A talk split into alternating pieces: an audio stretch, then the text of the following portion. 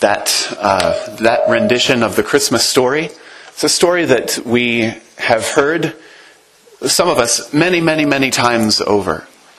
And uh, the, the puppet show put in a, in a new frame uh, a story that we have heard, many of us, many, many times over.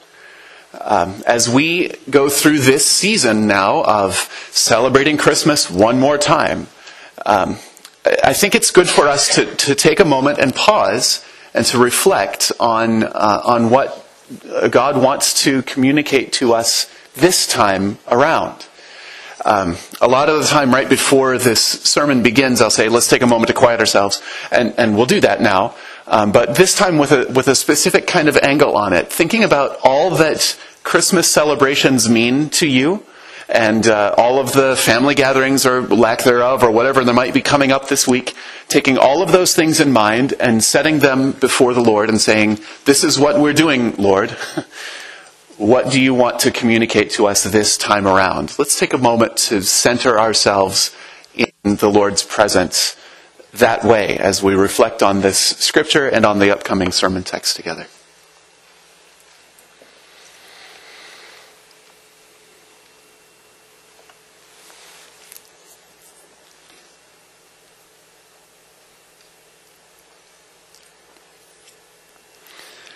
Lord God, we give you thanks for this story that has shaped the world, the story of the birth of the Savior, even Jesus Christ our Lord. And as we reflect on his birth and on the implications of that birth for our lives and for the world around us, we pray that you would help us to hear clearly from you this day what you would say to your church, to your people gathered in this place. Give us grace that we might hear and, uh, and peace in our hearts that we might know your presence in a very clear and real and, uh, and meaningful way through this time. We pray all of this in Jesus' name. Amen. Our sermon text today comes from Romans chapter 1, verses 1 through 7. These are the opening verses to the book of Romans. And today I'm going to read from the NET translation of the Bible, uh, just for stylistic reasons. Uh, the way it translates a couple of phrases I think are, are important and good. Uh, so I'll, I'll, be reading from, uh, from that translation, Romans 1, verses 1 through 7. From Paul, a slave of Christ Jesus, called to be an apostle set apart for the gospel of God. This gospel he promised beforehand through his prophets in the Holy Scriptures concerning his son, who was a descendant of David with reference to the flesh, who was appointed the Son of God in power, according to the Holy Spirit, by the resurrection from the dead, Jesus Christ our Lord through him, we have received grace and our apostleship to bring about the obedience of faith among all the Gentiles on behalf of his name. You also are among them, called to belong to Jesus Christ. To all those loved by God in Rome, called to be saints Grace and peace to you from God our Father and the Lord Jesus Christ. This is the word of the Lord. Thanks be to God. Grace and peace to you from God our Father and the Lord Jesus Christ. Grace and peace. I had a meeting with several other pastors in the area uh, earlier this month. And uh, when it came time for that meeting, we were all gathered in the room. And then uh, a few minutes later, one more of the group joined us a little bit late. And he was very apologetic, rushing in, obviously very frazzled, and, and uh, something you know, had distracted him or made him late. He was running behind. And he came into the room very apologetic. I'm so sorry for being late. Sorry, this has been such a crazy day, and you know how it goes, and all of this stuff. And my first, my first reaction was to say, so if I were to say something out loud, would be to say, that's okay, or I understand, or um, everyone has experiences like that. Uh, you know, some days are just like that. That's kind of my go-to phrase, uh, my, my go-to language when somebody comes in like that. But I, I was not the first one to speak. Another one of the pastors in that group spoke first, and she said something that was very simple and yet very profound and meaningful in the presence of that very anxious and hectic person that had joined our group, uh, she simply said, Grace and peace. Grace and peace. That's all that there needed to be said. Grace meaning there is graciousness to encompass everything that's going on in life, and we're all good with, with you being here. And peace, you don't need to be anxious about being late to this meeting. It's, uh, but that's adding too many words to it. It was just grace and peace. And I found that to be a, a, a, wonderful and meaningful way to respond to somebody who is in a, a high state of emotion and a high state of a kind of anxiousness. Grace and peace was not a phrase that she came up with on her own, this pastor, of course. It's a phrase that comes right out of Scripture. And it's in this passage, this introduction to Romans, and Romans is not the only book of the New Testament that has this as a blessing from the author to the recipient. There are a dozen letters, and I'm not using that metaphorically, actually 12 letters in the New Testament that begin with this kind of blessing to the recipients of the letters, including the words, grace and peace to you. Grace and peace was a common way for Christians to greet each other and to extend each other uh, a welcome and a blessing in the name of the Lord, even as that letter began. Now, grace and peace are two concepts that we're relatively familiar with. Grace, you might remember from our uh, sermon series back in November. Remember November? It seems so long ago now. Uh, we were finishing up that fall journal that had uh, the final section on grace. And we discussed grace as um, a blessing from God, an undeserved gift from God, and strength from God for us to endure whatever challenges life throws our way. Grace. Today we're going to think about the other side of that more peace. Peace being the theme word for the day, uh, for this fourth Sunday of Advent. Peace is a, a wonderful concept and an important concept for us to think about and to implement in our lives. We sing about peace a lot this time of year. In Christmas carols, there are a number of songs that use the word peace. Uh, peace on earth and mercy mild. We've sung those words even today. Sleep in heavenly peace, as Pam played in the offertory, Silent Night, has that word peace in it. And I, imagine, uh, we don't have kids, but I imagine anyone who's raised children would pray for sleep in heavenly peace, child, please, sometime. Um, some babies sleep better than others, I guess we sing a lot about peace, but not just in the raising of children, but in the world in general, there is not always a lot of peace. And so we sang today, uh, I heard the bells on Christmas Day. There is no peace on earth, I said. Looking around at the world around us, we say, there is no peace on earth. Where is the peace?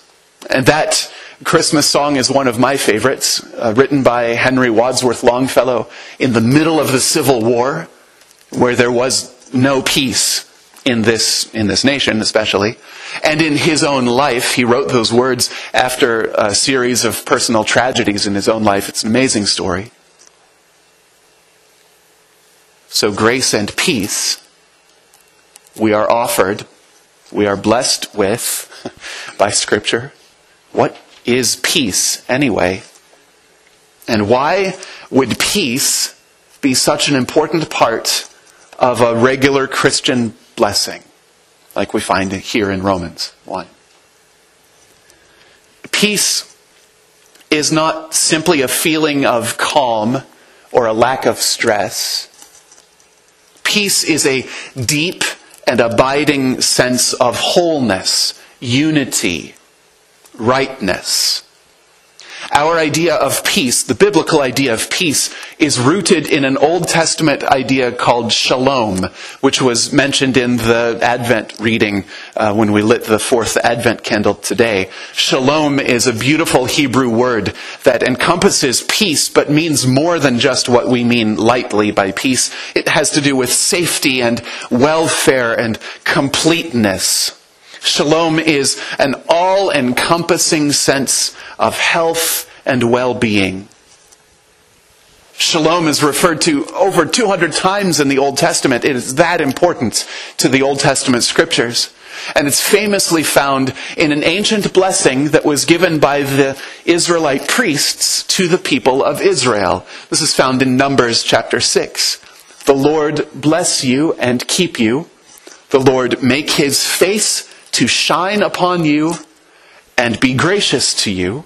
The Lord turn his face toward you and give you peace. Shalom. A blessing that the Israelite priests would give to the people on regular occasions. Shalom sense of rightness and well being that leads even fictional characters to give blessings to each other. You know I'm going to go toward Star Trek. It only is a matter of time. But Mr. Spock, of course, blesses people with that blessing, that great Vulcan blessing, live long and prosper, which is really just another way of saying peace or shalom, live long and prosper. And of course, the famous hand sign that Mr. Spock gives was invented, not invented by Leonard Nimoy, the, the actor who played him, but was kind of transferred. Yes, Tara walks into the room. This is wonderful.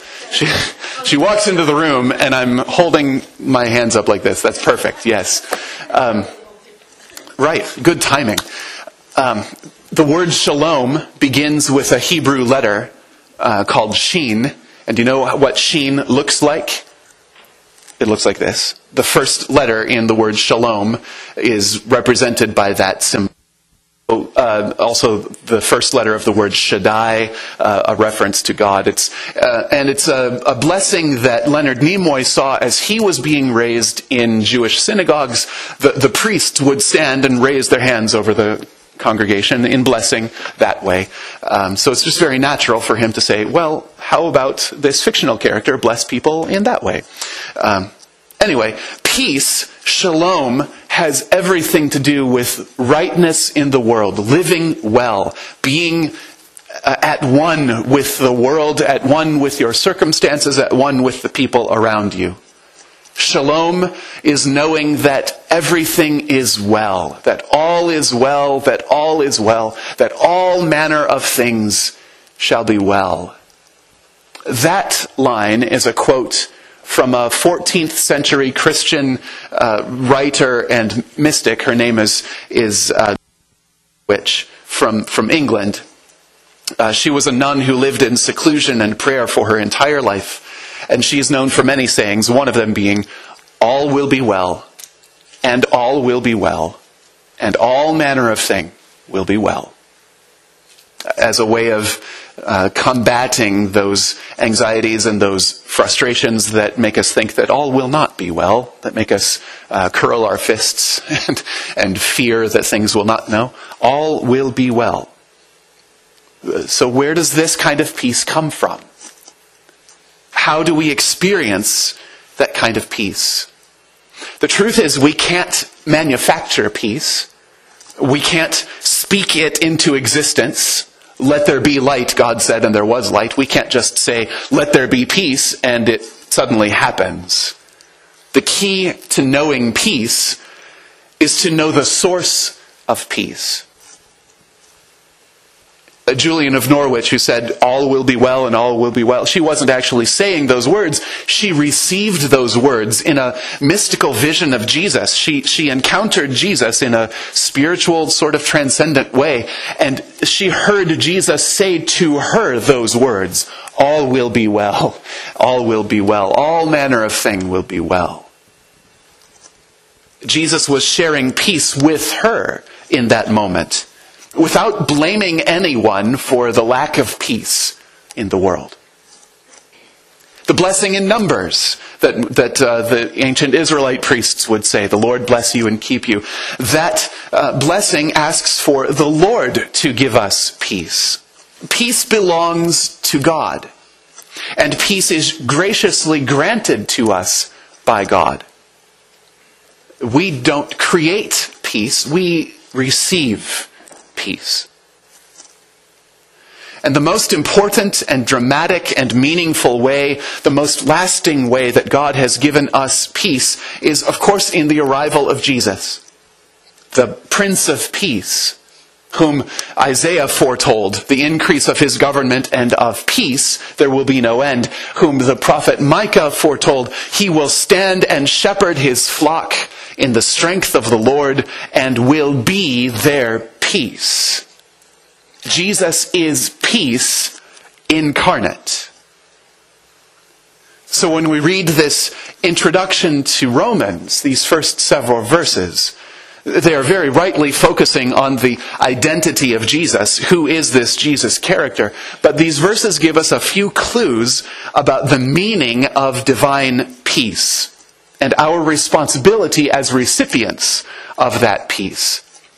Even as these verses grant us or, or bless us with that saying, grace and peace, one more time. Jesus is, this passage says, Jesus is the good news. Jesus is the gospel. The good news that God had promised centuries before in the writings of the Old Testament prophets. Jesus creates peace between God and humanity. First and foremost, Jesus creates peace by uniting his divine nature with his human nature. Uh, according to the flesh, Paul writes, the author of this letter, according to the flesh, Jesus is human. According to the spirit, Jesus is divine. Fully human and fully divine. This is the mystery of the incarnation. But this text says more than that. Jesus has ultimate power too. Because Jesus is not just being as a descendant of human beings. No, Jesus is the descendant of David. Now that's an important name in Israelite history. David was the greatest of the kings of Israel, of course. And to say Jesus is a descendant of David is to say that Jesus inherits that throne. Jesus inherits the throne of Israel.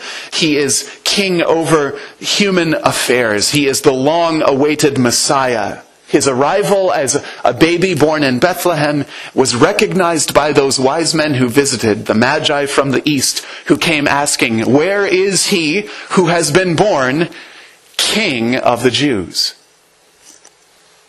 And Jesus, according to the flesh, is that king, but according to the Spirit, Jesus is the Son of God in power. He has been appointed or announced to be the Son of God in power. Human affairs, but king over divine affairs, king over the entire universe.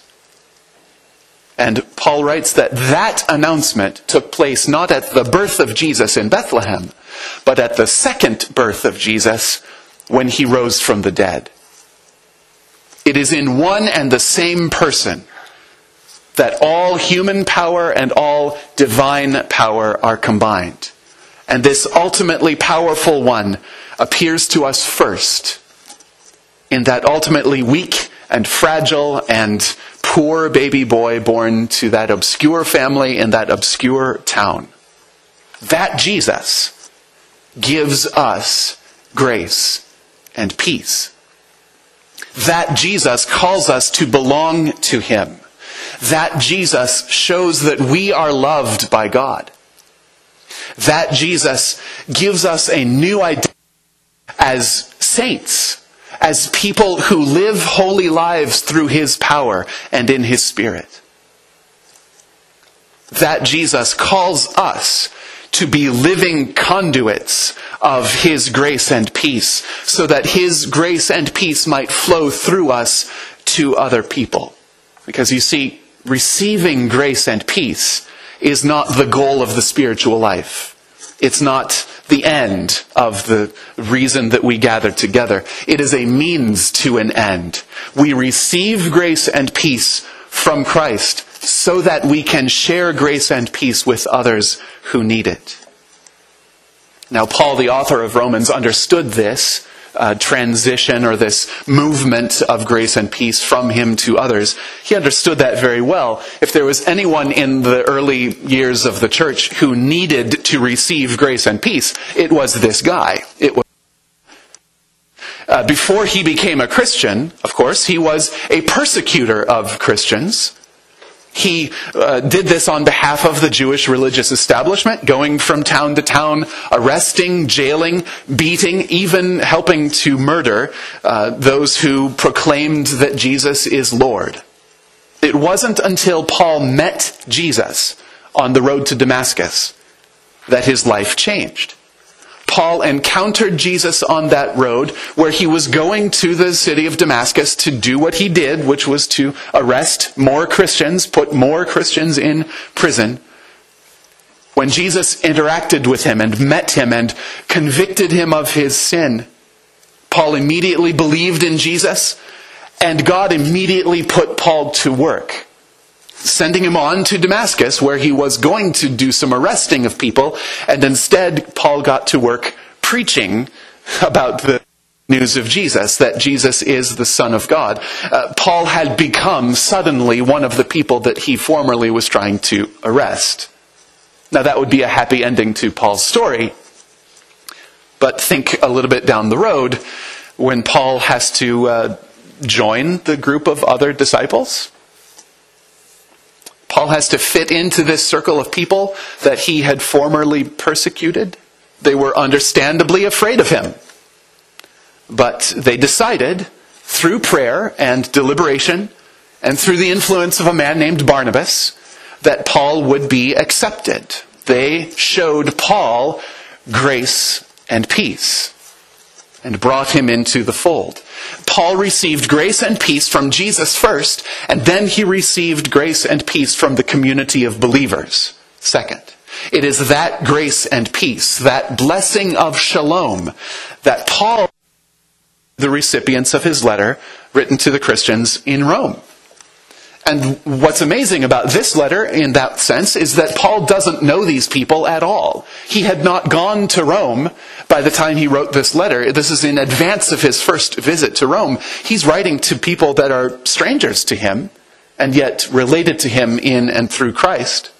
He extends grace and peace to them even before he meets them. So we also, who believe in Jesus, we belong to Jesus. We are loved by God when we are called to be saints. We have received grace and peace through Jesus, and we are called to pass that grace and peace along to those around us so that they might join us in the walk of faith and obedience for the sake of the name of Jesus. This is all the language that Paul's using in this introduction. We can summarize it just with that phrase grace and peace. Let that be your blessing this week. The blessing that you receive from Jesus and the blessing that you give to others in the name of Jesus. Perhaps you need grace and peace in your life. So pursue that gift. Trust that Jesus gives it still. Ask for grace and peace. Pray for grace and peace. Desire it more than you might desire to find anything else under a Christmas tree. For shalom, the true peace of God, is beyond all price and value. It is of ultimate worth. Perhaps someone else in your life needs to receive grace and peace from you. Perhaps you will see family members this week with whom you have long-standing disagreements or conflicts. Perhaps there are stressful situations in your uh, in your upcoming week in terms of what people you will interact with or what people you will not interact with. Perhaps there will be a seat around the table that will not be occupied by someone who had been there in the past. And there will be a need for grace and peace among all of those who are gathering. Let shalom be the flavor of your conversations this week. Whether it's around the dinner table or around the Christmas tree or in the car or in the store, wherever you find yourself, with it, whether it's with family members or with strangers, find an opportunity to communicate grace and peace to someone who needs to hear it this week. It could even be as simple as someone running into a meeting late and apologizing profusely for being late. All you can say is grace and peace and extend that to that person, and it might just change their life. So look for that opportunity this week, even as you seek grace and peace for yourself. Let's pray together. God, we give you thanks that there is grace and peace in you. We give you thanks that you are the author of these things and that you never run out of them. And so we call on you, Lord, to give us grace and to give us peace and to help us share those gifts with those around us this week. As we go into this uh, week of Christmas with all that it holds, we pray that you would be at the center of our thoughts and that all of our conversations would be seasoned with those gifts that grace, that peace, that hope, that joy, that love that is Christ Jesus our Lord. It's in His name that we pray all of these things. And all of God's people said, Amen.